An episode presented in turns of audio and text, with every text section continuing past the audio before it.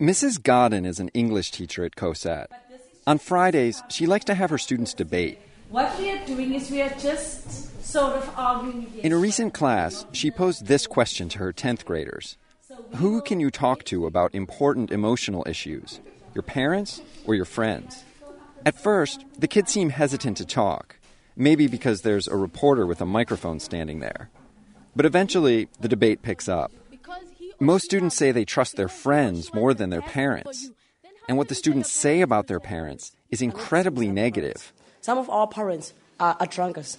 Some of the mothers are like serpents. I'm telling you the truth.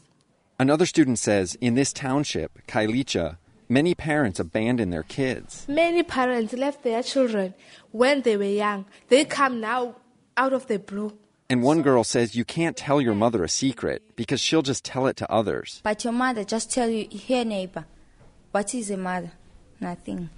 A mother is nothing, she says. I had expected a bit of parent bashing, but this went far beyond what I had anticipated. As the debate wraps up, the students spill out of the classroom. I ask Mrs. Godden, what just happened? You have heard those that spoke against parents. They feel so intense about that. She says it's a reflection of the students' home lives. Not only do many students distrust their parents, they hardly speak to them. They really don't communicate to their parents. Mrs. Godden is far from the only one to have noticed that children and parents don't communicate. Social scientists with the South African government think poor communication may be linked to a range of problems students face, including underperformance in school and weak social skills.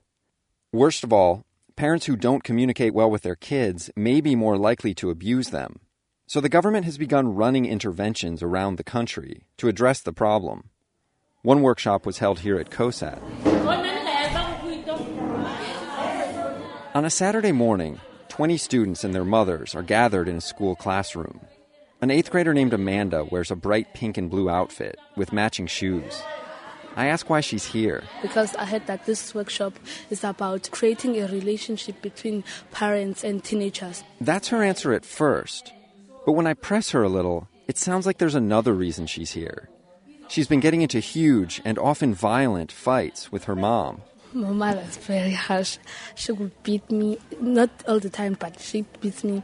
Amanda's hoping the workshop will put an end to that. She urged her mother to come. Her mother, Zanelle, wears a yellow t shirt and has her hair pulled back in tight braids. Outside the classroom, I ask what caused her to start using corporal punishment on Amanda. The first time I beat her, it was because she didn't come home when I wanted her to. The second time, she wasn't doing her homework. I also beat her when she doesn't clean the house or wash clothes. Why would you beat her instead of just talking to her? When I talk to her, it seems like she doesn't care. That's why I hit her. She talks openly about the fact that she beats Amanda. Perhaps because corporal punishment is so common here. But Zanelle is also coping with a lot of stress. She's raising five kids. Two are hers, and three belong to her sister, who died of AIDS a few years ago. Her only income is a small monthly grant from the government. When I ask about her parenting style, she seems a little bit exasperated and says this. Honestly, I'm a young single mother and I don't know how to raise kids. I really didn't have parents. so That's why I don't know how to treat my children. The workshop she and her daughter have come to attend requires privacy, so I'm not allowed inside. But during a break, I speak with the psychologist who is running the program. Her name is Anik Gevers, and she specializes in child and adolescent mental health. The issue she's hoping to address today is child abuse. She says it's a massive problem in South Africa, and it has ripple effects. That may also contribute to a broader culture of, of using violence. To reduce violence, the workshop is focusing on basic communication skills. Gevers says at this morning's session, they did a lot of role playing to get parents and teens better understanding one another the teenagers got to pretend to be parents and the parents got to pretend to be teenagers um, so they could see what it was like from the other perspective. She's also teaching both sides how to resolve conflicts peacefully. The aim is to show parents that they can discipline their children without becoming abusive. Gevers says so far, all the parents have been receptive to that message. The workshop continued for a few weeks. After it wrapped up, I stopped by Amanda and her mom's house. The family lives in a one room metal shack one mom and five kids. There's just one bed, duffel bags of clothes stacked in the corner, and a thin curtain separating the bedroom from the kitchen. Amanda's mom cooks stew on a small table, and Amanda sweeps the floor while her siblings play. I ask Amanda how things are going with her mom. She says they're much better.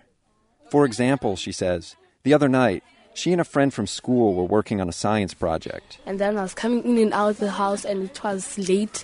I think it was half past nine. If she had come home at that hour before, her mom would have started shouting at her and beating her, she says.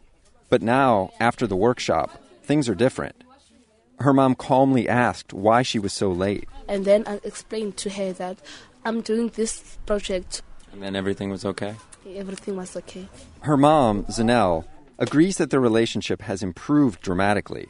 She says their fights were getting so bad and violent that she feared Amanda was going to run away. But now they know how to solve conflicts peacefully. And Zanelle says her life is a lot less stressful. Now, when Amanda and I have a problem, we don't fight. We just stay calm and talk. But there is one exception. If Amanda does something wrong and can't justify her behavior, her mother can still beat her. I know it's not good to beat a child, but sometimes you have to. It's a way to say no and to show your child what you're capable of. She says that, so far, that hasn't been necessary. So, will Amanda and her mom maintain their good relationship? Will there continue to be peace in their home? Those are questions the government researchers running the intervention want to answer. So they plan to follow Amanda and her mom, and other workshop participants, over the next few years. Anik Gevers, who led the intervention, says she hopes the results will show a reduction in violence and that the program will be expanded to reach a lot more students and parents. For the world, I'm Anders Kelto in Cape Town.